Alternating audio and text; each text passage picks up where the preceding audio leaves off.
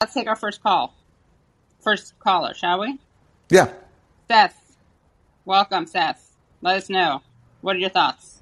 Unmute yourself, please. How's it going? Good, you? Yeah, I'm just making breakfast, living the dream, you know. Nice. What are you making? Uh, eggs. I'm making like a breakfast bowl. I got some eggs, peppers, bacon, a little bit of guac. I probably put too Ooh. much salt in there, but uh, it is what it is. Turkey, turkey bacon? You know, my girlfriend is a big fan of the turkey bacon, but uh, I'm a heathen, so Hmm. All right. Well, next time. next time, next time, Think of your relationship, if nothing else. Yeah. keep it in mind. But hey, I was just, uh, uh, you know, big fan of the show, uh, both your shows, and uh, uh, always a fan whenever you come on the uh, Jimmy Dore show, uh, Aaron. I was just wondering, you know, you guys talk a lot about the military family life experience or whatever. There's a lot of jokes. I just wonder if, if you've actually written anything about the uh, the everyday life of troops. Uh, written? Have I written? Uh, no. I've interviewed people about it. I haven't done a writing in a, in a bit of a while. Uh, we had on Matt Hoh and um, Danny Sjursen, who are veterans. Have you heard our shows with them? Yeah, I'm gonna have to go back and check them out. Yeah, Matt Hoh is now running for Congress, so make sure you do that. Yeah, they are anti-war veterans. I've also interviewed Mike Prysner, who's an anti-war veteran. Had him on to talk about uh, Afghanistan. Um, who else? Uh, uh, we had another guest on the show, Adrian, uh, who was in the uh, was it served in Afghanistan? Uh, Seth, Seth, do you have uh, military experience? Oh yes, Yeah, yeah, does. Air Force. You do, yeah. So, um, what's Adrian your what's your concern? I mean, are you hoping to see more coverage of, of what daily life is like for military families? Yeah, I think there's a lot of stories out there, whether it's uh, you know, these crazy water crises that are going on for bases Oh, yeah. to poisoning and whatnot. And it Yeah. seems like there's a lot of talk about war, which is obviously, you know, important, but uh, there's just not a lot of talk about the uh, what what actually goes on with the folks that, you know, are actually getting deployed and whatnot. What their lives are actually like. What was your experience like? Uh, for the most part, I had a pretty good experience. Uh, what I will say is that I know, I mean, you know, uh, you know, you had dorms filled with like black mold and stuff like that. Ugh. You know, li- living conditions, things that were, uh, you know, unacceptable, but uh, I guess are routine. And do you have people who are friends of yours who are serving now? Yeah. And what do they tell you? Uh, about what, just like life in general, or yeah, yeah. uh, you know, you get higher up in rank, you get more money. So, what's the expression? Uh, rank has its privileges. Right. Yeah. Yep. Yep. Yeah. Well, look, I mean, it's it's it's a world I'm not very familiar with, except for when I interview veterans and uh, the uh, the toll it takes on families. I mean, Matthew Hoh, for example, who's running for Senate in North Carolina, as Katie mentioned, he's talked a lot about the mental health toll and friends of his who have really struggled and even lost their lives bec- um, because of the the horrible experiences that they endured and the addiction and other issues that they fell into afterwards. And it's not, you know, it's only something I've I've heard about secondhand, but it sounds, you know, it's it's heavy. It's heavy stuff. Right. Well, I'm just a guy, but I, I challenge you to dive in there. Fair enough. Well, thank you. Thanks for the suggestion. Yeah. We appreciate it. Yeah. Thanks, Seth. Okay. Thanks, Seth. Okay, next. Uh, we've got uh, Allie. Allie, unmute yourself, please. Thank you. Uh, huge fan of you guys. And I Thanks. know switching topics, obviously, um, more stories that he just mentioned would be good. But it, wasn't on any of the Sunday shows, but wanted to see if you guys had any thoughts on the Durham um, kind of the law, the indictments that he's brought down with the Sussman guy and what he's basically alleging now is that they were spying on the Trump campaign and even potentially while uh, he was in office, and just thoughts on that. That our current national security advisor was tied up in that, potentially Jake Sullivan, and just any thoughts you guys maybe had on that topic, or whether you guys will address that, or whether you think it's Well, for- important to address moving forward. And I'll Well, come on, listen. Thank. Yeah, thanks, Allie. Well, look, uh, first of all, Katie loves talking about RussiaGate, the ins and outs, the Oh latest in the. Durham investigation. That's that's your that's your favorite My- topic, Katie. You love it. my- you can't my- get enough. Yeah. yeah. but actually, but in seriousness, for me, I I, I personally uh, follow, of course, very closely. It's what I've covered probably most extensively in the last, you know, whatever, how many years? Five five years now, five six years. Um, and yeah, I think this filing, for those who missed it, basically, I'll try not to speak too long about it because there are people who just don't want to hear anything more about the Russian investigation. Don't be so self self. No, that's true. It, it, it's true. It's fine. Got, literally, we got a question about it. Yeah, yeah, no. I'm just saying is I'm not going to get too into the weeds. That's all. all right. I'm, I'm trying to accommodate everybody. But basically, John Durham, who's investigating the origins of the Trump Russia investigation, um, has now alleged in a filing that this tech company that was closely tied to the Clinton campaign basically spied on Trump while he was in office. And basically, they were trying to push this fabricated tale to the FBI about a secret communications channel between Trump Tower and a Russian bank. It was a scam. It was one of the many ways in which the Clinton campaign and its associates tried to scam the FBI into um, uh, investigating this fictitious Trump Russia conspiracy. And what's come out from John Durham's latest filing is that this tech company was trying to access data, including from the Oval Office, that they could use to push these fabricated ties between Trump and Russia. So basically, take internet data that they got from web traffic around the Oval Office and use that to make it seem as if Trump was in contact with Russia. That's what I take away from Durham's filing. It's very significant. And it just points to what a scam this was. And it's so funny when you compare the reaction to this latest disclosure, which came out, I think, on Saturday or Friday. You know, MSNBC, CNN, where like if Robert Mueller would cough or if he would wear a new tie, that would be like breaking news. They would be over every single detail of the Mueller probe for, you know, the two years that it, or so that it was in existence. But now, of course, this latest filing gets no attention whatsoever because now that the whole Mueller thing is collapsed and no one seriously believes that there was a Trump Russia conspiracy anymore, that Trump was blackmailed. The media has moved on and they don't care that the U.S. intelligence agencies were weaponized by the Clinton campaign to go after a, Clint, uh, a political opponent. And, you know, there's a huge tie in to what's happening right now with Ukraine because this whole crisis with Ukraine, it comes out of that same militarist Cold War agenda that was normalized during the Trump years, where that if you wanted to be a good liberal and oppose Trump properly, you had to accuse them of being soft on Russia, and you had to support flooding Ukraine with more weapons and arming neo-Nazi militias. So this John Durham thing, although the details for people can get very dry and confusing, ultimately any effort that can get to the truth of what actually happened, I think will be good beyond just finding out what happened with the whole Trump Russia thing because it will help, I think, expose the malfeasance that went on to prop up a very dangerous agenda that is playing itself out in Ukraine right now. Yeah, I co-sign that. I co-sign that. Yeah. All right. Thank you so much, Ali. Let's bring on, bring in the noise, bring in the funk. Let's bring in the funk. Ah, uh, what's your question, funk? Hey, can y'all hear me? Yeah. Oh, hey, this is Fernando calling in from Chicago. I'm just a general question about like you guys, or suggestion, you guys should do like some sort of. I know Katie's working on like some sort of book club thing, but also like, yeah, I think it would be good to like when we're having themes like Ukraine and Russia and stuff like that. We can, y'all could uh, give some book references, Okay. maybe like some Stephen F. Cohen, or you know, give us some more context because you know a book has so much uh, information there. And also, like Aaron, when are you writing that Russia Gate book Mm, series now? That's gonna, you know, it's a series now. good question.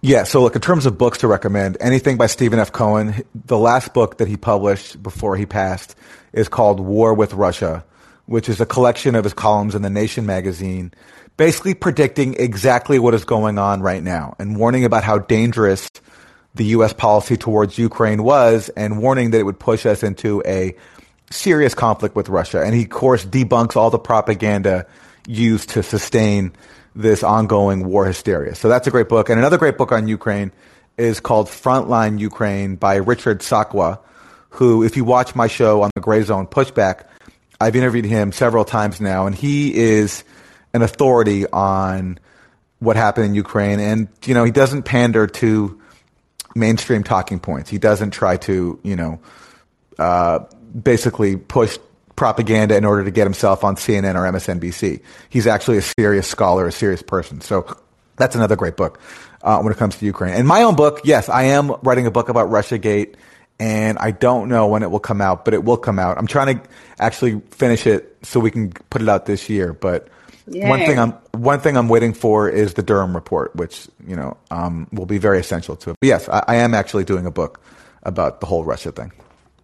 Sounds great. Oh, love you guys. Have a good Thanks. show. L- I love you too. Thank you. Love you too. And the reason I said funk, by the way, is that's his, that's his like username. Right. and that's my cat right there. Oh, it's a really cute cat. I don't even like cats, but that's a fat cat. I love fat cats. She's great. Thank Not you, guys. political, not the rich people, but the actual cats. Yeah. Thanks. Okay, let's go with Charlotte. Charlotte. Hi, Katie. Hi, Aaron. Hi. It's my first time calling in, so I'm nervous and excited. I listened to Glenn's call in and Brianna's and everyone's, and yet you're my first time calling in, so Wow. thank you. I'm a big fan of yours, Katie, but I want to show some love to Aaron. Um, Aaron, I just want to quickly mention that I'm a fellow Concordia person. I'm sitting in Montreal right now, steps away from your old stomping grounds. Oh, awesome. And uh, I, I did want to ask if you could give me some guidance or some more thoughts on on the, the trucker issue, if you're up for it. I wanted to um, say I feel a little lonely on the left in Canada right now, sort of especially like you know with some of like your colleague at the Gray Zone, Max Blumenthal's like his ideas about lockdowns and uh, vaccine passports and stuff. I find that there isn't as much talk from the left in in Canada or in Quebec where I am. Um, I wanted to just draw your attention. I'm, you know, I'm formerly like a big fan of the NDP here, but that's waning. It's been waning for a while. You know, our leader here of the the New Democratic Party, Jagmeet Singh. You know, a week ago he put up a post on Instagram. It said, "Shut down U.S. interference and foreign financing of the Freedom Convoy." And it made me think a lot about RussiaGate and about you. And I, I wanted to hear your thoughts. Well, this is a tough one for me. I mean, in my own life, basically, I've polled all my Canadian lefty friends, and all of them, like to every single person, I can't find one who won't say that they think this is like a far right, astroturfed operation, and that's kind of the consensus uh, from what they tell me, and also what I see on Twitter. But my problem is, I'm not there. I'm not in Ottawa. I haven't been there, and I don't. It's like I, especially after 2016, where basically so many or a, a sizable amount of voters who would have otherwise voted for Bernie voted for Trump, and people who went from voting for Obama voted for Trump, and all those people were just dismissed as deplorables and racist. I'm worried about making the same mistake here. So it's like I have to take what my friends say seriously. And of course, there are exceptions. Jimmy Dore and Max Blumenthal, who are good friends of mine, and Max is my colleague. They're, you know, they don't see it the same way that other lefties do. So I'm very, um, I'm, I'm going to give you a very kind of uh, cowardly answer, which is I just don't know. Uh, and I'm just, I obviously I don't want to support anything that's that involves the far right, a far right agenda, a racist agenda that is astroturfed by billionaires. Uh, On the other hand, I don't want to just fall into that coastal liberal media thing where you just dismiss um, working class efforts as as as just being right wing and racist. I just don't want to fall into that. So I um I do want to cover this and I do want to learn more about it, but that will I think require more research on my part. In general, the idea of protesting mandates I think is is fair. I mean, I agree with Jeremy Corbyn. It's not just Jimmy and Max saying this. It's Jeremy Corbyn. It's Richard Wolff. It's uh, it, it's many people who I've long admired and have stood on the left. So it's not even as clear cut as some people make it out to be. And then, of course, I mean, as you talk about, like the the just quickly saying yeah, sure, that, yeah. that Corbyn's thing is uh, test required testing. Just right, like that. He, he supports requiring testing. yeah. So- Okay, but he's still against. But he's still against. He's still against the vaccine mandate, and I, you know, so I'm, and so it's not just a right wing position. And Right. look, the the thing with RussiaGate, yes, I've seen all the same sort of like fake disinformation experts propping up to denounce the the the trucker convoy. And when I see that, obviously that raises a red flag for me. Uh, at the same time, you know, people on Fox News have totally embraced the, the the trucker convoy too, and that has to be that's also a red flag too. So I um, I'd love to learn more, and I just and I'm not ready to make a a, ju- a judgment on it yet. I just have to, you know, I, I'd love to even go there for myself or go to one of these things for myself. You know, like if it spreads elsewhere to uh, to see what it looks like on the ground. Uh, thank you so much, Aaron and Katie. Thank you. So if I could just summarize Aaron's position, he he's not there, but he's asked his friends about it. That's exactly right. I have asked my friends about it. Yes, and they're not about it. They are not about it. They're they're not about it. They're not about it. Yeah. All right. Let's see. Bruce, come on in. Bruce, welcome to the show. Hey, Katie. Hey, Aaron. Hey. How's your morning going? Good. Yours? Oh, I'm doing all right. Yeah, doing good. Um, well, thanks for the show this morning. Uh, actually, it was pretty funny. I, you guys mentioned that. Uh, well, you had a little bit of a side comment about uh, people being deployed to Ukraine, and saying that about how if the people in question were having marital problems, you know, they could have a divorce force. Actually, uh, Yeah. Brought to mind my, when my dad was actually voluntarily deployed himself to Honduras back in 2016 to the Army Reserves, and uh, my folks actually got divorced shortly after that. So it was kind of a sort of you know comedy meets reality kind of funny moment this morning. But that's it's a, a tangent anyway. But uh, thanks for the show. And my question really is about uh, with this whole uh, geopolitical, you know, global conflict going on right now with uh, Russia and and by extension China as well. I'm kind of sort of taking myself aback and uh, looking at it a bit from like a sort of historical lens of, you know, back in the 1930s they had the uh, Berlin Olympic Games, and um, that was right on the precipice of World War II, and now here we are, 2022, nearly 100 years later, um, with the Beijing Games going on while while all this is sort of happening, and even in eight years, I think we're going to have the, uh, or sorry, six years, we're going to have the LA Olympic Games. I'm I'm really curious your thoughts on sort of the historical, you know, the, the quote or history history doesn't repeat itself; it rhymes. You know, what are your what are your thoughts on the sort of, my my view, eerie coincidence really here with the uh, different like geopolitical sort of uh, you know comparisons with these Olympic Games and and the military conflicts. Yeah, it's interesting. I mean, I'm not sure if there's a causal connection. I just think it's kind of happenstance. But again, the important thing that I try to stress when talking about 2014 with the Olympics then is that that all happened after a U.S. backed coup. And that was the key event. And that's the part that gets forgotten in the history of, you know, um, the, the 20, the Ukraine conflict breaking out in 2014 is that it was precipitated by a U.S. backed coup where, again, you have Victoria Nuland, who's now back in power under Biden, in a leaked phone call that was intercepted by either Ukrainian or Russian intelligence, plotting with the U.S. ambassador to Ukraine, who was going to be the next prime minister of Ukraine. And Nuland says Yats is the guy, referring to Yatsenyuk, and that's who a few weeks later became the prime minister. So the um, in terms of why this has happened during the Olympics now, for I guess for the third time, it's a great question. It's a great question. I don't know if like there are people in Washington who map this out and think for some reason launching a coup and then launching and then you know ginning up this fake crisis is good timing for the Olympics. I don't know, but look, the the the impact here this time was to basically push Russia even further towards China, which is something that U.S. planners have been trying to avoid for forever. I mean, that was Kissinger's whole thing is basically trying to turn, trying to play Russia and China against each other, and he worked, he succeeded at that. But now Biden, I think, with this latest uh, frenzy, is actually undermining that strategy. And you know, Putin, of course, went to Beijing and had that whole ceremony with Xi Jinping, and they called each other best friends. And so it's it's really backfired on the U.S.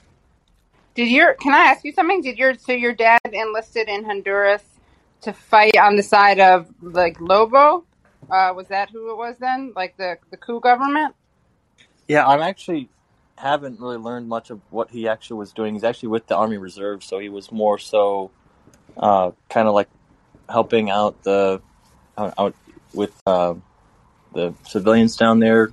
And I Oh, think he did he did a lot of like first aid training and stuff with um, some people down there. He's only there for nine months, but um, yeah, I know I know that there was some definitely some intervention on behalf of you know people in Honduras. But Yep. uh, yeah, it was it was certainly a weird weird thing. 'cause I was just I had just uh, graduated from high school, and uh, and my dad had served in Iraq previously when I was like very little, but um, but yeah, and then he actually had he met someone down in Honduras that he's actually married to now, so it's kind of funny.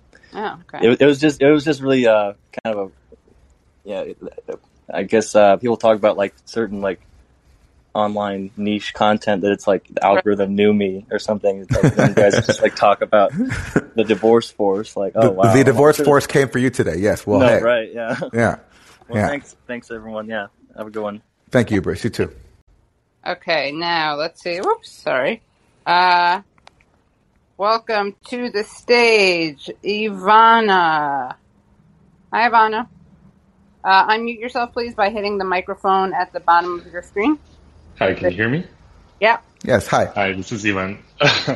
uh, good to talk to you, Katie and Aaron. Uh, I'm a big fan of bo- both of your work, um, and um, I wanted to ask uh, about maybe uh, what I've learned a lot uh, about um, how interventionism works uh, uh, from the West, and having grown up in Yugoslavia, it's just it's amazing to me how much we were inundated with uh, propaganda there, and uh, how a lot of what was happening in the 90s was sort of like seen by everybody from the lens of these, you know, um, uh, civil civil society organizations, NGOs that kind of came in and poured money into the region.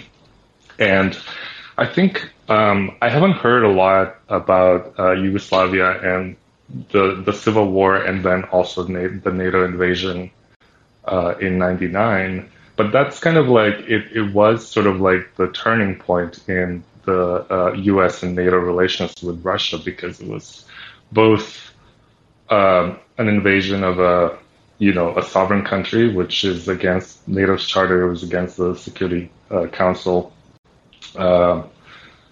decisions, I think, um, and then also uh, the countries that broke away from Yugoslavia also were kind of folded into NATO. And I remember uh, there wasn't any real discussion about any of that. I think like the referendum to join NATO had like 90% support or whatever in Slovenia, and there was absolutely no like public dis- discussion about it.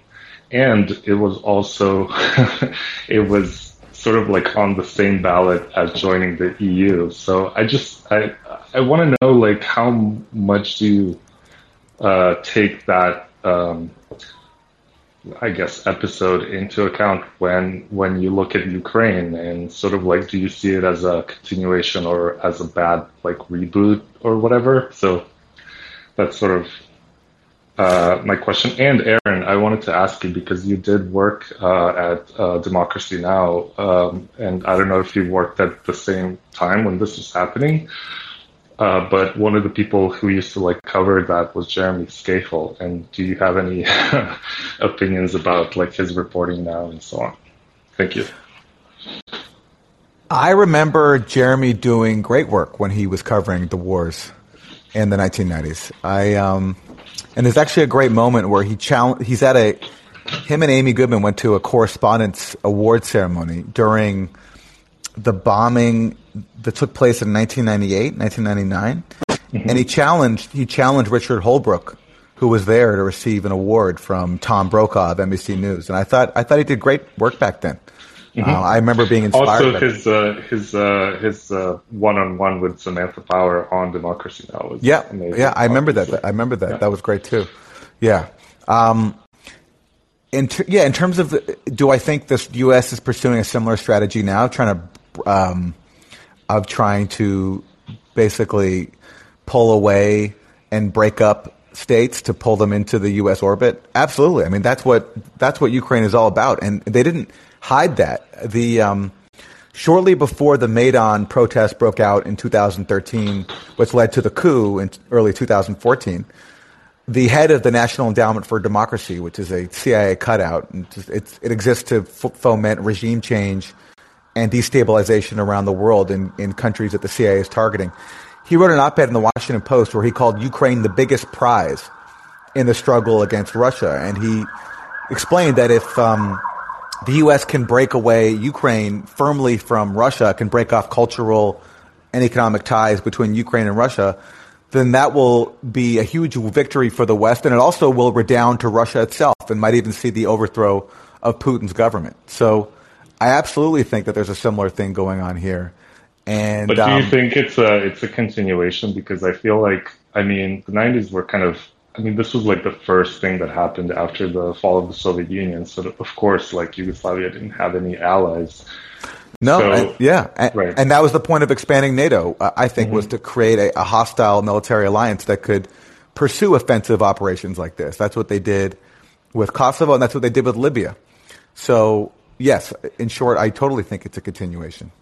Right. I think it's it's very interesting what's happening now in, in the Balkans, and I was actually very surprised to see the Balkans mentioned again uh, in in the morning shows that you were showing, and also like a picture of Milosevic with a cross. I mean, Yeah.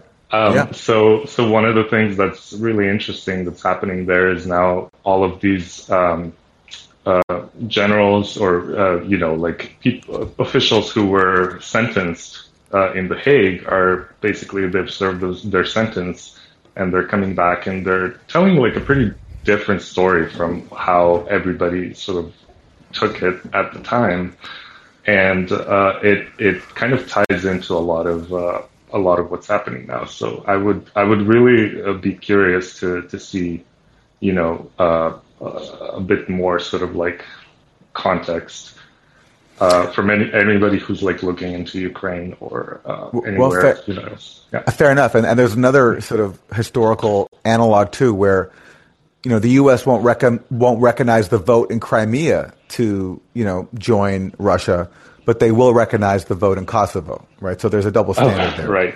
You know, but yeah, no, it, it's a history that I only really know about from reading Chomsky and and from Jeremy's work back in the 1990s. But it's a, but I agree, it's a really important history, and it's hard to get accurate information because you know, just like any any kind of foreign regime. Everybody operation. writes their own history, right? Yeah, yeah, yeah. Uh, but it's very important, and I think there's obviously there's there's a potential for for tensions to to rise again, and they are in the Balkans, and I think the Ukraine situation isn't helping. I'm sure, of Um, course, yeah. of course, of course.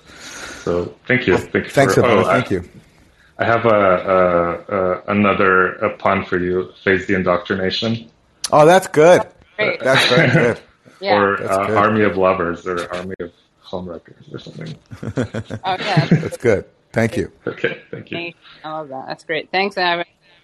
Yeah, I remember with with the uh, Kosovo. Um, that was an interesting time where there was a real le- li- liberal left divide in terms of the intervention. There was with Afghanistan. You know, like all libs. Well, libs and left disagreed on on Iraq, but not on Afghanistan. Well, not all libs agreed on Iraq. There were plenty of libs who who supported the war. I mean, that was the mainstream lib position What was the mainstream lib position? to support the war. Really, you think? Just, uh, I don't think so. The second. The remember, like Phil Donahue, who you, you can call a lib, he was on MSNBC. He was taken off the air because he was Right. opposed to the war. Yes. Well, okay, sure. Yeah, right. I guess I'm talking about liberals, individuals versus um, the the quote unquote liberal media. I mean, I think because liberals hated Bush. Right, but okay. Look, uh, we can we can debate this some other time. Katie, can I Um, uh, yeah. tell you something? Bernie voted Yeah. for the war. Oh, I know, I know. You mean Bernie voted in 2002 for the war. No, he Wait, voted. which war are you talking about? He, he voted in the he voted uh, for some act to authorize regime change in Iraq, but when it comes to the actual vote to authorize Bush's war, he did not vote for that. Oh, I meant uh, the assault on Yugoslavia. Oh, I think so. Yes, yes, yes, he did. Yes, he did. You're right. Yes, he so, did. but I, wa- I was talking about individuals, leftists versus liberals. But yeah, that was not a good. That was a. I think it was low point for- it, it worked because it, the the whole thing was sold as a, a humanitarian intervention, Yeah, exactly. which it was anything but. Obviously. Yeah. yeah, All right. Well, thank you, Ivana, for calling in. yeah. Okay, next we got Magna for Revolution. Come on down. Good morning. First off, we Good stay fly, no lie. What's up? You know this. Colin! Colin, I'm sorry. I'm sorry, everybody. I'm sorry I started that. No, great. Gotta keep it up. Second, good morning to Katie and Aaron, and I see Brianna in here. I, uh, good to see all of y'all on a Monday morning. Um, I, And I Nora. just, Nora's my mom. She's in here. Hi, mom. hello, Katie's mother, Nora, I believe, right? Isn't that Yeah. her name? Yeah. Um, second, I heard a little bit of. I didn't tune in right when you guys came on, but I heard the back end of some COVID discussion, and Katie said something about Jeremy.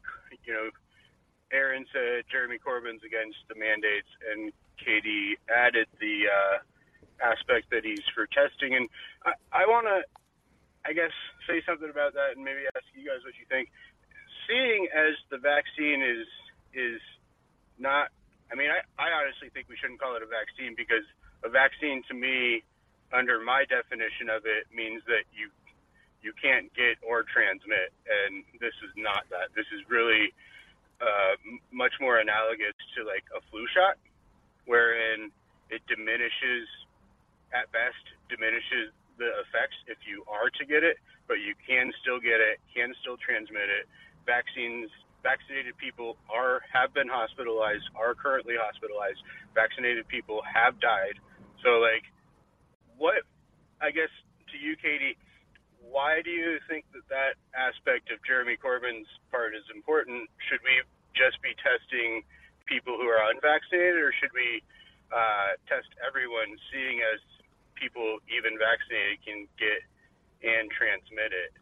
And um, Uh, yeah, I'm for, I'm for testing everyone, especially with Omicron. Um, I don't know. I mean, it seems what's interesting is that we it was much less right with Omicron. It is easier. The vaccine gives you less. It's still transmittable. Um, before though, with the earlier variations, it was also it did make a difference, right? It made it less transmittable. is that true? I, I've seen different numbers, and it depends who you trust on that. But Yeah. Um, um, But even let's say it just makes it the hospitalizations less severe at this point. We which great. I mean, and then I get so sorry. I'm sorry. What is the question you're asking about my position on on testing or? well, well, yeah. I mean, if you mentioned Well, that but- Jeremy Corbyn's Yeah. position was test people who are unvaccinated, and, and I think if we're going to do testing, we need to test everybody, as even vaccinated people can get and transmit. Is that Yeah, you agree or disagree with that? I I actually don't even know honestly if Corbyn's position is that you should test everyone or just the unvaccinated. Um, Okay. But I just wanted to bring that in because I think it's a it's it's a slightly different. Um, I mean, it's just an important part of his position. So I think to to speak about the mandate aspect really quick, and I think what bothers a lot of people, and certainly bothers me, is um, I'm not vaccinated. I'm in my mid 30s. I'm healthy. I've never really been sick in my life, and and I've never been personally fearful of COVID.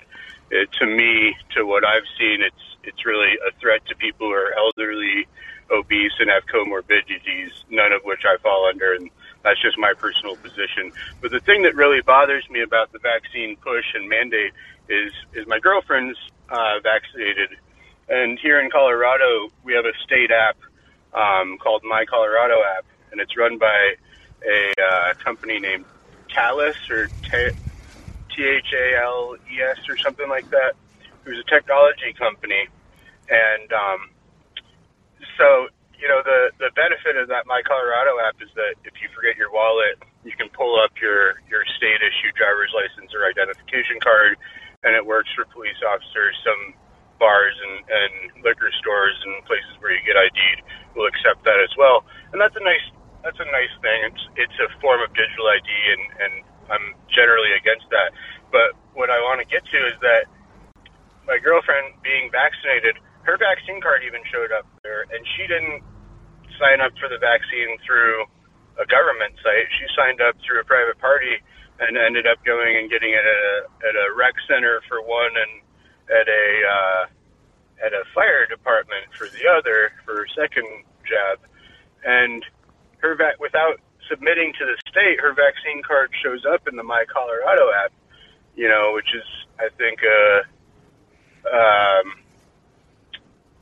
a little bit invasive. I mean, this is a medical procedure. Yeah. And, and Chris, if I can uh, cut in, this was yeah, the this was the kind of concern that Jeremy Corbyn voiced is that he's concerned about this being used as a gateway to tracking people, and I, I think all those concerns are are fair. I don't want to spend too much time on the show talking about it because I think it gets enough attention elsewhere, and I'm also honestly, it's like it's become so divisive, and I've seen it divide so many people, friends of mine, that I just um, I I just don't want to spend too much time litigating it. But I hear you, and, and I I think these are totally fair concerns to raise, and I don't like how these concerns are just dismissed as and all put into the same bucket as being like anti-vax, which I, I don't think is fair at all to the people who are raising this issue. Yeah. Yeah, and I'm not anti-vax. I support people getting vaxxed if they feel they need it, and and I've had vaccines in my life, and I'm I I, I resent people being labeled anti-vax. I mean, Yeah. especially especially like you know certain people who are vaccinated and now are, are railing against um, mandates. I think it's Right. unfair to call them anti-vax. Yeah. Um, so anyway, uh, one last or two last things. Small One last is, thing. One last you thing. One last thing. Okay. Will you guys be doing maybe a drinking game or something with Taibbi for uh, for the State of the Union coming up in a few Yeah. weeks? I think that'd be really Yeah. fun. Maybe do it on Callin or YouTube. I think it, I'd love to tune into a drinking Yeah. game with all y'all. That's for a great idea. I, I'll commit to that. I'll check with Taibbi. We should be able to reserve it. Do we have the date yet for the State of the Union? Is it It's the March. 5th or 13th or something Yeah. like that? I'll try- I think.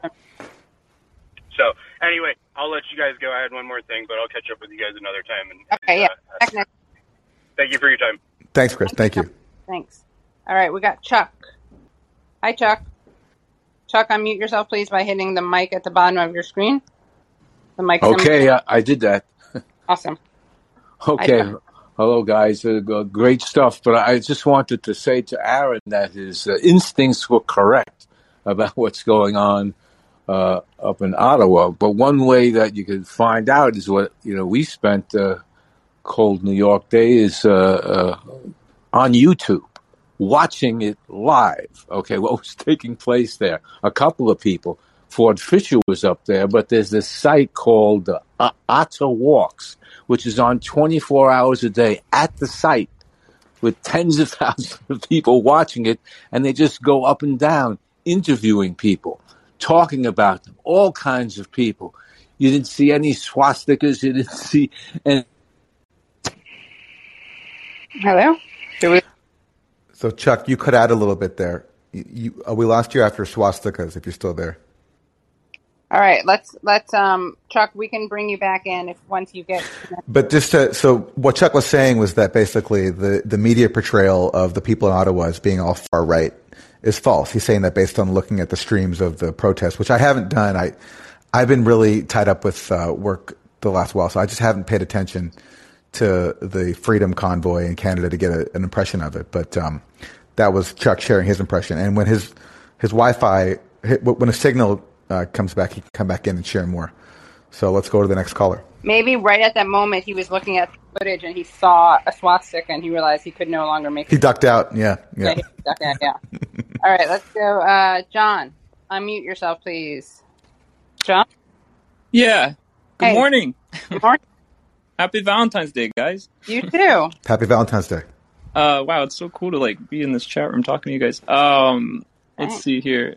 So, so basically, guys, I'd love for you to poke uh, a couple holes in a theory of mine um, with the discussions about RussiaGate and how this ties back to the Clintons and or Hillary Clinton, I guess, and her failings in the 2016 election, or Biden and his nominations failings, uh, like the digital coup that happened in Iowa, or like what happened at Bloody Super Tuesday.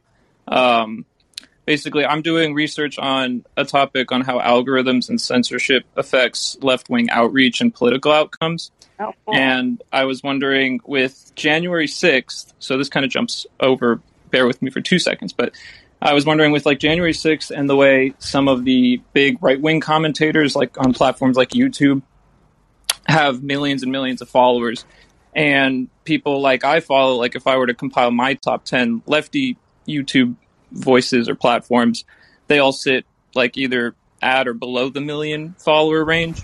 Mhm. Um, I wonder if you guys think that the events at January 6th are correlated to the fact that like people were actually hearing the message from people on YouTube, like Steven Crowder esque folks, or like, I don't know, go down the line of right wing YouTubers. But like more people were hearing that message. And is that maybe why we didn't have people stand up in places like Iowa um, when things were actually going down on the left and we were having things kind of stolen from us in a sense? Um, and I think that's yeah. Do you guys think there could be a correlation between the lack of followings that we surmount on platforms like yours, where the truth is being put out, and the real world consequences are like things we'd like to see happen in left wing discourse? John, so I don't quite get the question. Is there a correlation between January 6th happening people getting the wrong information and not following? Sorry, I don't follow it. Like basically, they got the wrong message, but they got it because they like right wingers who are listening to uh, right wing independent platforms on places like YouTube were hearing the actual stop the steal message, whereas people that are maybe like left wingers in or left leaning in their politics uh, may never may never have heard about um, things like we all know about, like Hillary Clinton and the and and her team kind of running the Democratic Party during 2016, or um, The Shadow app, right? Like uh, the Shadow app. Yeah. Like nobody nobody ever heard about an actual stop the steal happening on the left. And my theory is kind of that that goes to the fact that left wingers are suppressed on platforms like YouTube, uh, Twitter, the rest. Um, that Yeah. that it is a little bit over all over the place, but yeah. No, I think I understand what you're saying. You're saying is the fact that YouTubers on the left are were relatively suppressed, right? I don't Right. know about this, but I guess it's people like Crowder are not like they're what they're amplified, they're elevated, Well, like per, a person like Crowder has like five million followers on YouTube, for instance. right? And like somebody like who you're aware of, Aaron. Um, like I became aware of you, Aaron, during like the Syria stuff that Jimmy Dore brought you on to talk about, and how folks like uh, like uh, Kyle Kulinski, who was one of the big folks I would follow back during 2016 and through to today. Um, in the news was going t- going over these topics, and like people like Kyle Kulinski are, I feel like, are heavily suppressed, even though, um, you know, like they divided with you and and Jimmy on certain issues. Folks like Kyle. Yeah, well, I, I certainly think that lefties are suppressed in the algorithm. I think that's, I mean, I, I'd, I'd put my money on that if I had to bet. Um, and, but in terms of what, what is, what I can definitely prove is that I think a failure on the left to confront Russiagate, I think you can draw a line between that and January 6th because basically everybody adopted this stupid idea that Trump was controlled by Russia and that that was the reason why he won because Russia installed him basically. And if you're on the right and you voted for Trump and you see such a stupid scam take hold of the entire establishment media and even some left some lefties are promoting it too like Bernie Sanders the face of the of the progressive left he he enabled Russiagate too I, I think you're going to get more hostile towards the left and you're going to feel as if your candidate who you voted for and won a fair election is being subverted which he was. And I think that helped sort of um, engender more sort of more defensiveness, obviously, because because uh, RussiaGate was a scam. And then so when Trump comes along and claims that the election was stolen from him baselessly, I think people are even more prone to believe that based on what happened with RussiaGate, where there was actually some kind of a conspiracy. I mean, the, like the worst fantasies of the Fox of your stereotypical Fox News viewer. Actually, I hate to say it, it came it became true, where there was an intelligence community operation to undermine the elected president. And um, and unfortunately, not enough people spoke out against that. And it just goes back to you know the whole Tea Party phenomenon, where at the time there was genuine anger over how bad the economy was doing, and the left or the the mainstream left, the, the liberals, they ceded anger over that to the right, who of course had no real political agenda for resolving it, but they just channeled it into like anger and bitterness and hatred towards people of color, and that was the Trump playbook too. So until Mm-hmm. actual grievances are addressed, you're going to keep seeing things like like January sixth. Right. Yeah. And uh, you should let us know what we can do to beat the algorithm. Yeah, that's kind of what I'm working on. I'm, I'm going to be launching a channel, but um, that's gonna that's small bones. I, won't- I won't Where can we make you find guys listen to that. where can we find your stuff, your research? Well, I'm doing it. I'm. It, it kind of is hinted at in my little thumbnail picture here, but I'm doing a channel um, called Neo's Algorithm, and so it's it's all about algorithms and censorship, and you can probably find that on YouTube. I just haven't posted like my four launch videos and all this yet. So, Great. um, but uh, anyways, thank you guys so much for your time today. I really appreciate it. Thank you. Yeah, thank you for your question. All right, we got Kusha next. Uh, make uh, make next caller, right? Okay, Kusha. Good morning, Katie, and good morning, Aaron. Thank you so much for bringing me uh, next in line in the queue. I really appreciate it, and I hope both of you are doing well. Thank you. What's up? Absolutely. So during this conversation, something that was mentioned was the Balkans and the U.S. role in the Balkans and a lot of the ethnic cleansing that was carried out in the Balkans. And so something I'm curious about, and you also mentioned like Scahill's work at the time, uh, speaking on the matter, and Chomsky's work is what was mentioned. Um, because there was much slaughter through NATO's intervention, like there were even three Chinese journalists killed by Clinton in 1999, and uh, Milosevic and the other end, they were carrying out much atrocity. So I want to ask about um, since the Islamic Republic of Iran had a major presence in Yugoslavia during that era, and they supported Bosnian Muslims with Islamic Revolutionary Guard fighters, 400 of which had trained the Bosnian Mujahideen. And Hey, Aaron's Kusha, Kusha, I'm going to stop you there. Please, Ku- please, Kusha, please, Kusha, Kusha, Kusha, uh, Kusha, I- I'm going to stop you there. I know you have a particular interest in Why? Why do I Iranian have a politics. Well, because you're, as you've talked about in many of my call-in shows, your family has suffered under the Iranian government. How? But well, How you, you you you've explained it before, and um, Please share with I somebody. no no no no hold on, but I don't know anything. Uh, ho- wait wait hold on, I don't know anything about Iran's involvement in Yugoslavia. So I do. Okay, so and that's great, but it's again, this goes back to an issue that we've faced before with your uh, call-ins is that you're asking us to comment on an issue that we have no familiarity with whatsoever. So oh well, you I you spoke about the YouTube algorithm just now and vaccine mandates, and I think this topic I brought up is much more pertinent and germane to the conversation because I tied it in very closely with what you said. And so I don't think it's good to be afraid of these topics. You should. I'm not open- afraid of it. I just I, I, I want to keep the conversation relevant and Oh, interesting to relevant. everybody. I think you've been dodging these topics because they're compromising to your position, and I want you to try to be open-minded about discussing it and trying No, to. No, we've actually I've actually answered your questions about Iran every single time, which is Oh, no, in fact, say we'll talk about this the next time, and then you often never do. So that's Okay. No, no. Okay. What I say every time, and then I'm going to ask us to go to the next caller, is that I understand the Iranian government is repressive. I understand that, that your story is that they've repressed your family, and I oppose all forms of repression. My concern is what my government does to And foreign countries, including Iran. doing it. This is the Carter administration doing it. So why don't you allow us to talk about those topics? I don't because you have a particular interest in in the in in the Iranian government's actions abroad, and I've just I've already addressed it with you many many times, and it's No, not. you always fail to go up further with it. Like you always end at the logical fallacy and don't let me address the logical fallacies you bring up because they're compromising. Okay, well, um, All right. yeah. Anyway, I, I, I don't agree with you, but I also just don't want to. I, would, I don't want to have to keep debating this with you every single time I do a call-in show. It's it's getting tiring. So let's move on. Tiring to Let's- see people refuse to condemn the Islamic Republic's atrocities specifically and vaguely when they cover sanctions against Iran so much and they cover Syria so much. Well, but our government is one of them. I heard him. I heard Aaron condemn repression in all forms, and I think he made his position clear. Um, Uh, I know he said he says I don't endorse or condemn. That's his position. He No, I just said I just said I condemn hey. all repression. I just said that, including by Iran, including by Iran. I know, and I said I know that Iran has been uh, repressive to its own people, and I've said that many times, including on the air.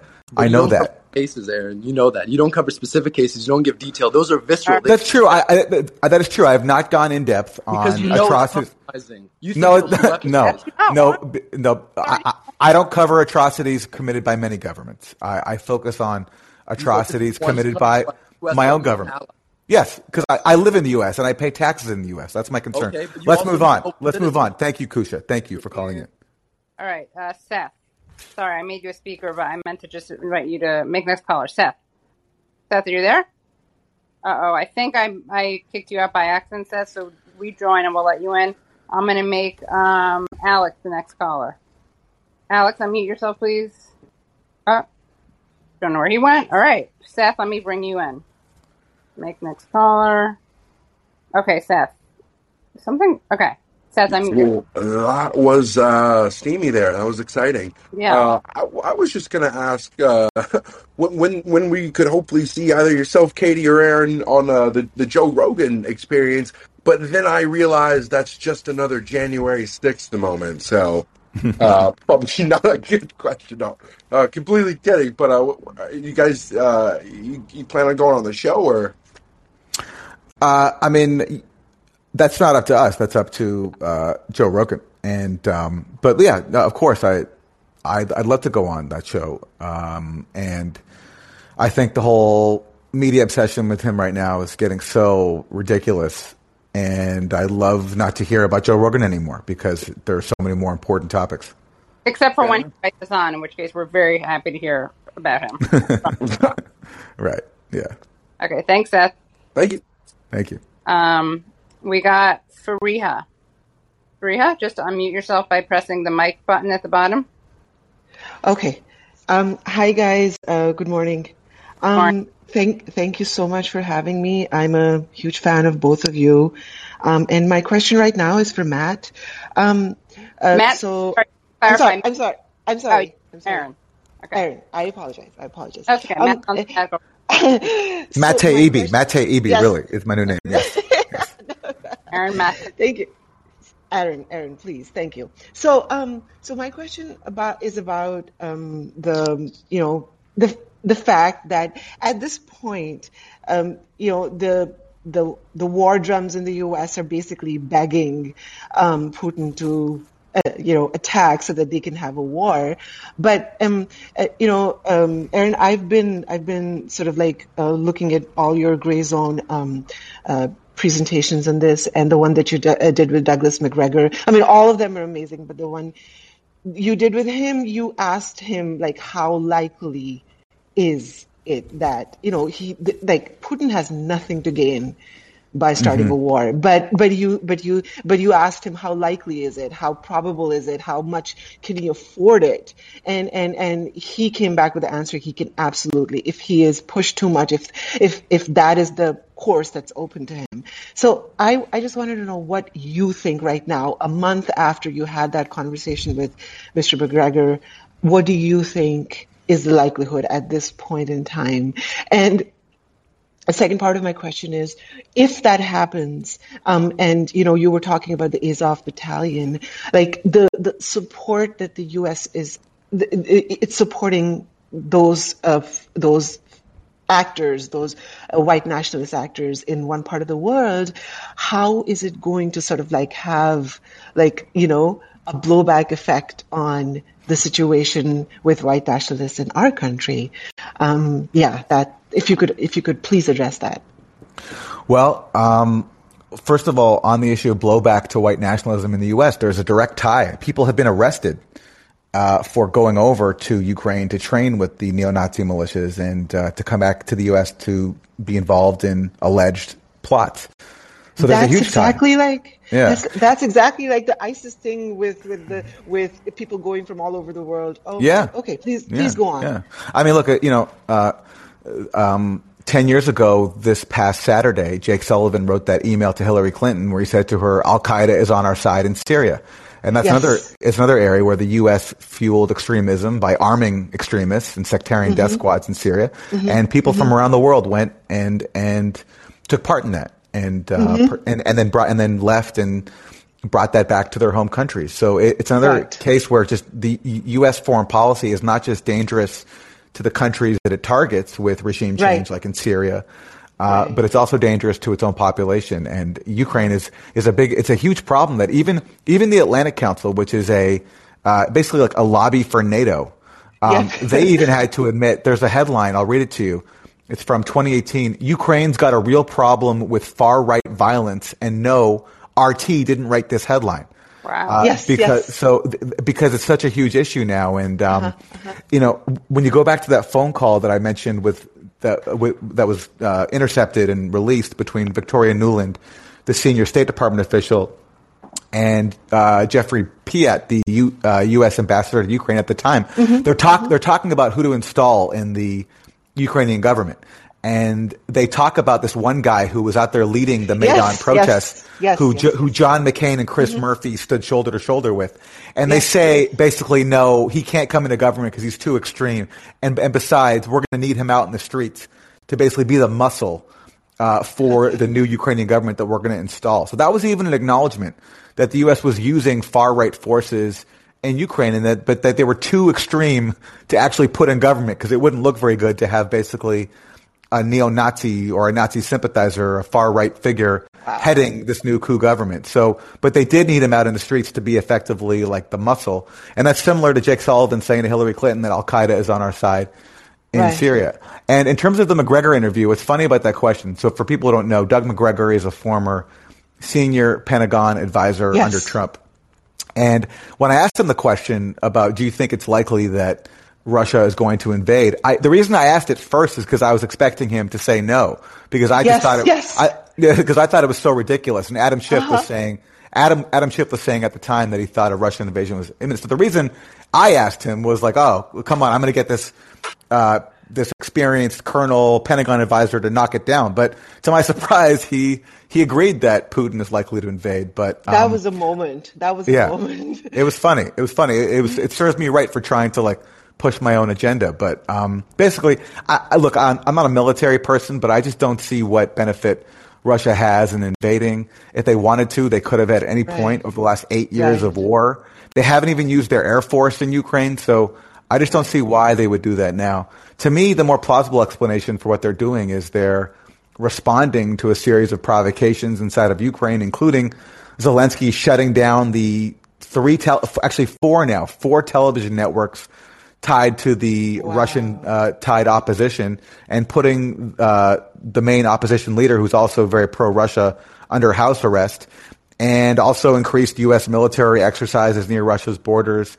And also, to as Scott Ritter points out, he's a former Marine Corps intelligence officer. He writes at Consortium News. He says that Putin's doing this just to show to NATO how divided they are and how the U.S. ultimately won't, won't have your back and will sell you up for their for your own interest, as kind of is happening now with Ukraine, where they won't come to Ukraine's defense, but they also are sowing panic and causing serious damage to Ukraine's economy. So that's that's what I think is really going on with Russia's troop movements. I don't think they're going to invade. Okay, thank you. And that, thank you. That was amazing. Um, and I just, I just wanted to make a small, very quick comment uh, about um, about the vaccines. So I come from a community where we use homeopathy uh, for all our medical needs, and um, uh, we are supposed to be kooks to everybody. But I just wanted to say that um, concerning, you know, in, in connection with the opioid crisis in this country, uh, I just have a gentle question, which is that um, in in the 10,000 year of human history, uh, year human history, where you know there, you know, people must have addressed um, pain and, and, and illnesses in some way or the other. I, I, I refuse to believe that OxyContin is the only way that, that this civilization, which is supposed to be the, uh, uh, the, the ultimate uh, developed civilization in history, that is the only answer they have. Because let me just say that there are about 3,000 remedies in, in homeopathy that have, that have been proved to this point, and each one of them is a pain medicine. And, and the, the, there is no concept of pain for, for naturopaths and homeopaths because they can address it so easily with their with their medicines. But but the thing is that we're you're not even supposed to bring it up because everybody will think that you're weird and you're you're a kook and and and so so just just I, I know that this is this is divisive and you didn't want to discuss it, but just for your listeners, I wanted to say that there are communities out there that are addressing um, because because I mean 43 million Americans don't have health care. So they're they're doing something. They're doing something. And some of them I think are are do are discovering their own ways of, of taking care of their health and, and keeping it under control. that's that's just that's just something very gentle and very quiet that I wanted to say, and that's all. Okay, got it. Thank you for it. Thank you. Thanks for sharing that. Yeah, Thank awesome. you. I have to go because I have to. I have a, another commitment. I only had it uh, set aside an hour, but Aaron's going to take over. So love everyone who came by. Keep coming. See you next week. Uh, subscribe to usefulidiots.substack.com and uh, see you at the call in next week. Okay. Bye, everyone. Bye, But Katie. Stick around. I'm just going to meet. And Alex, you are next. Hey, Aaron. Uh, big fan of the show. Big fan of both you and Katie. Um, found you guys vi- via uh, uh, Brianna. And uh, so, yeah, super stoked about that. And just incredible show. I think I first Useful Idiots was last week, and you guys just did an incredible job on CNN and journalism. And it was like perfect. I think you guys also have a really good uh, kind of back and forth dry humor that just works.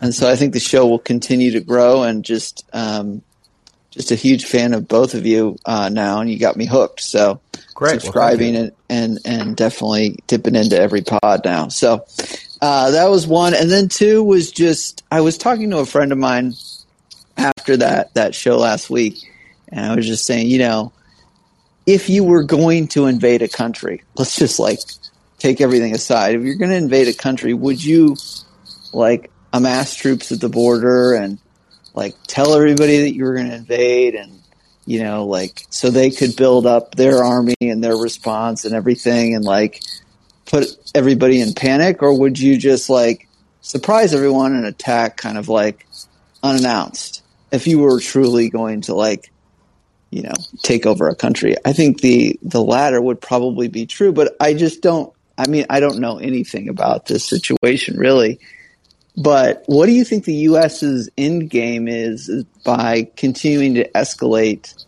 like the pins and needle uh, narrative that like it's imminent and it's could be any moment could be today uh, uh, of like you know the, the specifically the boomer generation that watches all these news shows that are just so terrible. So like, what is the U.S. end game here? I guess the registered voter that they're trying to like reach that Russia could invade at any moment. What is the I think purpose they're. of this? I think they're trying to. I mean, a f- a few options. Uh, they're trying to find something that can justify killing the Nord Stream two gas pipeline, um, which they really don't. I mean, Trump tried his best to stop it. He he sanctioned the pipeline. I mean, that was a big project for the neocons in the Trump administration. And then Biden came in, and then Germany was like, "You're you, you can't. This is our pipeline. We spent a lot of money on this. This is none of your business." And so Biden, you know, wanting to have good relations with Germany and not wanting to be completely crazy, back down. But now there's a big lobby in Washington that hates that because they hate the idea of Russia being further integrated with the rest of Europe, and so they want to stop the Nord Stream two gas pipeline. That's why you keep hearing, you know, like we we, we played it on today's Monday morning. Adam Kinzinger talking about we have to shut down the Nord Stream 2 gas pipeline now, even though, of course, nothing has happened. This supposed invasion hasn't even happened. So that's, that's part of the agenda.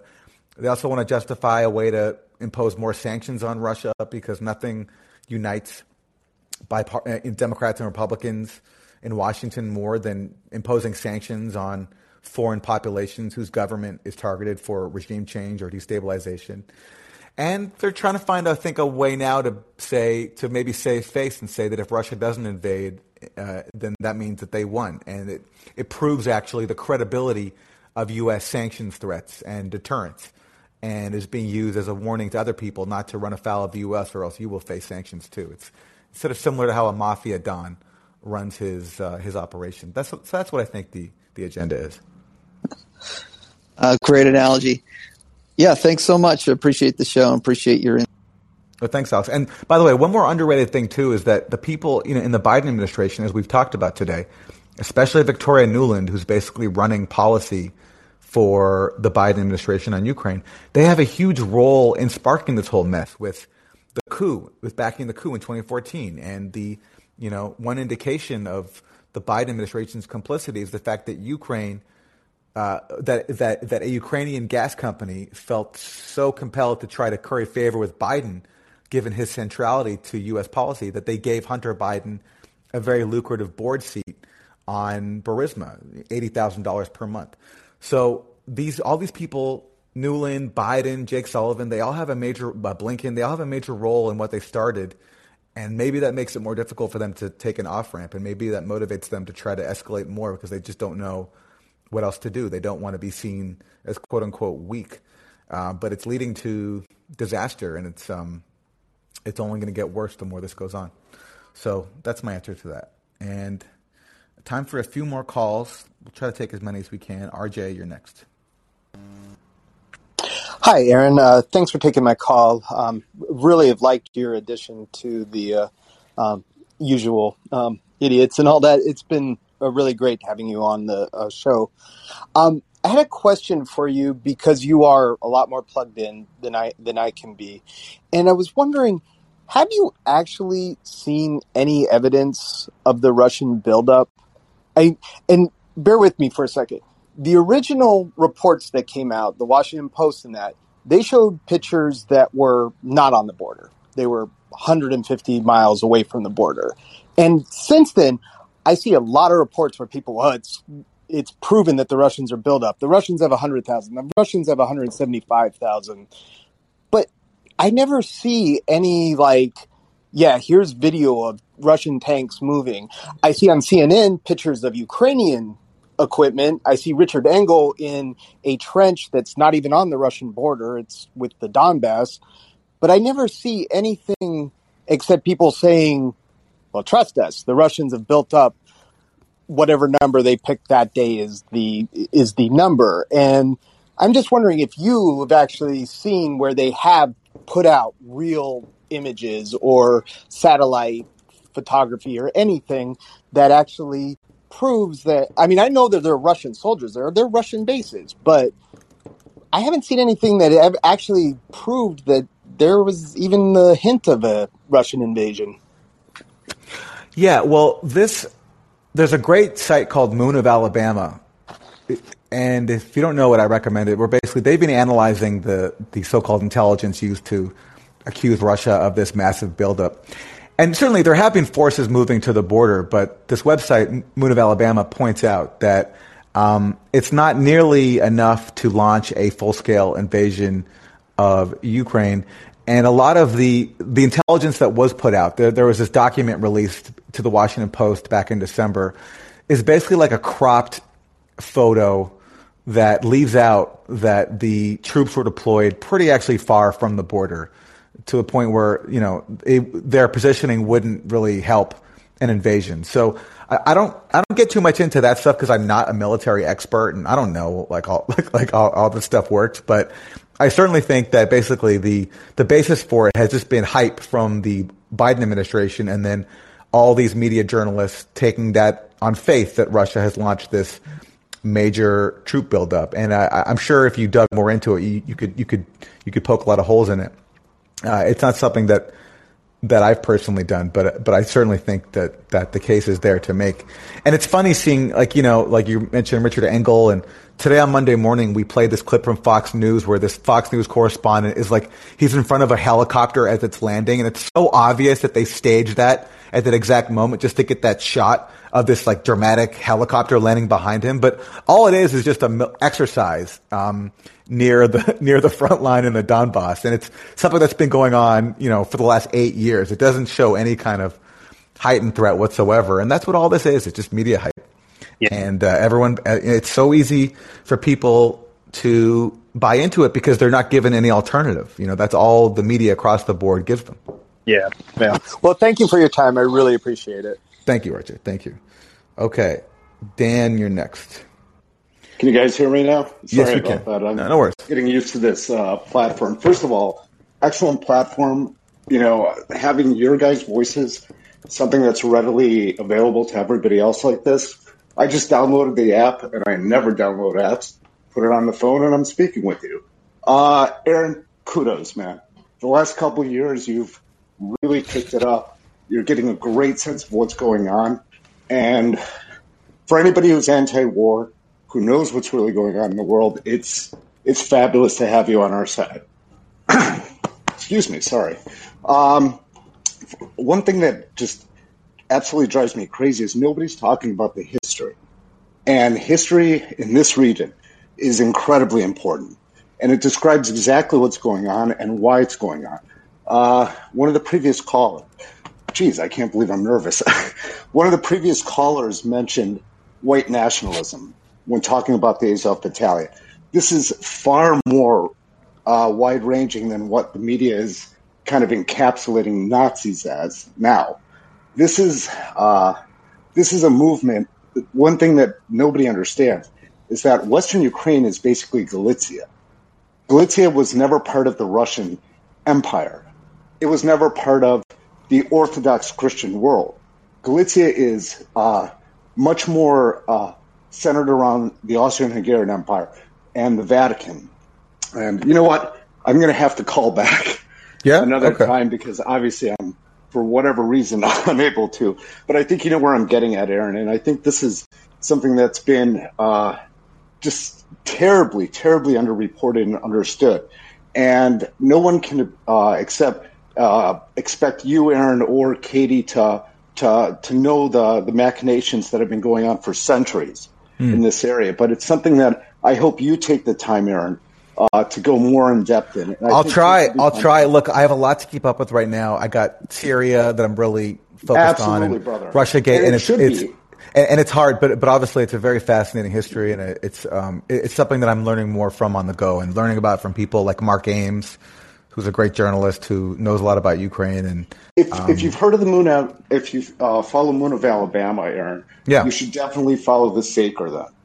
the you Saker. Know, I, yes, Okay. I'm, I'm, I don't know if you've ever, if nobody's mentioned it to you, then it's a travesty because, you know, the Saker by far, Moon of, Moon of Alabama references the Saker. Okay, yeah, to geopolitical analysis on, on Right. the Ukraine and Russia and everything. Okay, Saker, Sa- yeah, anyway. Yeah, thanks Thank for the recommendation. Yeah, thank you for everything. And now that I can kind of speak a little bit more, just it, it's the media has consumed us with this like neo Nazis, white white supremacism, and yeah, it's deplorable. I I couldn't stand Trump, even though I was pushing for pre-election Trump. But Hmm. of course, the minute he got into office, I saw exactly what he is. But this is not. This is much more about the real Nazis, not this neo-Nazi, not this jargon of white supremacy. This is a hate. Um, it's something that's centuries old, and this is what's driving it all. And of course, the economics come come into play. You know, with everything else, the you know the, the pipelines and everything else. But this is this is an eastward push that has been going on for a millennia. And once you start to follow that, and if you could get a little more information on that, you'll be able to understand a lot more what's happening. Thanks a lot, guys. Gotcha. Thank you. Thanks. Thanks for the call. Okay, and you are our last caller. Hello, Aaron. Hi.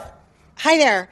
Um, thank you so much to you and Katie for Monday morning and now the call-in session. This is you guys are fantastic. Um, my question um, is about sanctions again.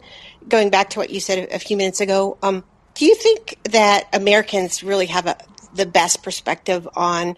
Um, I think now we're understanding just how much. Of course, the most important is that these sanctions hurt citizens in other countries but the media and Trump, you know, we're so blasé about just saying like we're doing sanctions here and there. But do we really have the best understanding of how it impacts us as a country? How if we weren't imposing all the sanctions, how like our lives would be improved or not only people in other countries, but how our network of resources and community would be improved if we stopped doing and creating a network of sanctions all over the world. Does that make sense? It does, and you know, it raises a great point of actually we've so normalized sanctions and you know cutting foreign civilians off from the basics that they need because their government is one that we want to overthrow or destabilize. That even the term sanctions is is way too benign. I, when I use it, sometimes I get corrected by people who say it's not sanctions; it's actually economic warfare, uh, because sanctions under international law does have a legit use if you know the international community authorizes it under the UN then sanctions can be imposed for good reasons, like, you know, against apartheid South Africa, where the black majority supported sanctions to pressure the apartheid regime. But in the case of sanctions on Venezuela or on Syria or wherever else on Cuba, this isn't the international community coming together to do that. This is the U.S. imposing that on someone else. So it's it's economic warfare and it's and it's unilateral. Unilateral co- coercive measures is the technical term that is used. So even calling it sanctions, as I do, I mean I, I'm including myself in this problem. It puts a puts a, a gloss on it. But yeah, look, one impact of sanctions or, or economic warfare is it you know, when it comes to Russia in Europe, it's meant higher energy prices this year for Europeans because um, because of all the tensions. So gas prices are going up, and if if the U.S. succeeds in killing the Nord Stream two gas pipeline, you know some people in Europe will face not having any heat. That's actually a very real prospect, and I think you can draw a similar line between what happened in Venezuela, the U.S. economic blockade of Venezuela, and higher gas prices in the U.S. too. So, in terms of getting people on board to opposing economic warfare, that would be a good messaging is to point out that it's not just you know, wrong to deprive foreign civilians of food and medicine and other basic goods, but it also it hurts it hurts the it hurts Americans at home too. Yeah, I think economic warfare is the is way better language because I under I actually understand that more viscerally than Yeah. when they say sanctions, just personally. Um, and also, it's like the difference between saying climate change and climate disaster. Yeah. Uh, Ralph Nader always brought this up: is why are you calling it climate change? Because it's climate catastrophe. You know, he used Mhm. to the language was really makes has more impact on people and their understanding. So, um, okay, and so basically, what we're doing with Ukraine, uh, with all this staging and pro- war propaganda, that's economic. Um, that's impacting them economically, right? It's impacting Ukrainians. That's economic certainly. warfare. I'm sorry. That's economic warfare, right? Well, the aim is to justify economic warfare on Russia. There's this bipartisan bill right now going through the Senate. Robert Menendez brags that it's it, he calls it the mother of all sanctions. Oh, And right. Even before Russia has even done anything, they haven't even invaded. The, the Republicans want to impose the sanctions now. Uh, and the Democrat position is no, we should wait. That's the only difference between the two. They, they all agree that uh, the, the that U.S. has the right to try to destroy the Russian economy, just like they t- take for granted they have the right to destroy the Syrian economy or the Venezuelan economy or the, or the Cuban economy. That's a that, that's a presupposed right that is never questioned. It's only a question of tactics. How do we implement it? Are are the sanctions doing their job? Are they putting enough pressure on the government? Um, can we impose even more? I mean, it's so ridiculous. The the uh, recently when when uh, Jordan wanted to bring energy via Egypt to Lebanon because Lebanon's suffering this major energy crisis, they had to ask the U.S. for permission because they needed to get Syria involved to bring the the gas from uh, Jordan and Egypt through Syria up to Lebanon, and so they had to get a waiver for, or a promise from the Biden administration that they wouldn't that they, that the Biden administration wouldn't sanction them if they sent energy to Lebanon. And all this is completely normalized to the point where you have a, a recent letter. It was bipartisan, signed by Democrats and Republicans, uh, including Menendez, protesting the Biden administration for letting this happen, saying, We sanctioned Syria, and how can you let them do this? As if we have some say over how the countries of the Middle East share their energy. It's, it's just so nakedly imperial, but it's completely normalized. Right, absolutely. It, it's sadistic. Th- These Congress people are sadistic on behalf of fossil fuel industry. It's just, it's gross. It's Well, that's why, and that's why I, I always say that if you call me an Assadist for opposing all this stuff, then that makes you a sadist. yeah. God. it's it's amazing. It's true. Yeah. Yeah. So, well, thank you very much for explaining everything. It's just an ongoing learning process um, to understand these dynamics. So, thank you so much for that. Well, thanks, Ann. Thank you. Thanks for calling. And thanks to everybody for tuning in. We really appreciate it. If you want to support us at Useful Idiots, we're at usefulidiots.substack.com. You get bonus content. You also get the audio version of Monday morning. And a quick announcement if you want to hear me, more of me today, if you haven't had enough, I'll be doing a live stream with Max Blumenthal of the Grayzone today at 4 o'clock Eastern Time, 1 p.m. Pacific. We're going to be talking all about Ukraine, talking about how we got here, the major role of Russiagate, uh, whether progressives in Congress are being forceful enough and standing up to the war hysteria around Ukraine. And we're going to be interviewing the Russian deputy ambassador to the UN and get a rare perspective uh, from Russia that is not heard very often in the U.S. media. So that's at 4 o'clock Eastern Time, just under four hours from now on the Grayzone YouTube channel. And hope to see you there. And hope to see you next time here when we do this call in. We'll be doing this every week, Katie and I, um, after Monday morning. And of course, you can catch Useful Idiots twice a week, Monday mornings on Mondays, and then the regular podcast comes out on Friday. And to become a premium subscriber, you can do that at usefulidiots.substack.com. Thanks everybody for tuning in. Really appreciate all the questions and the calls and the emojis, and have a great rest of your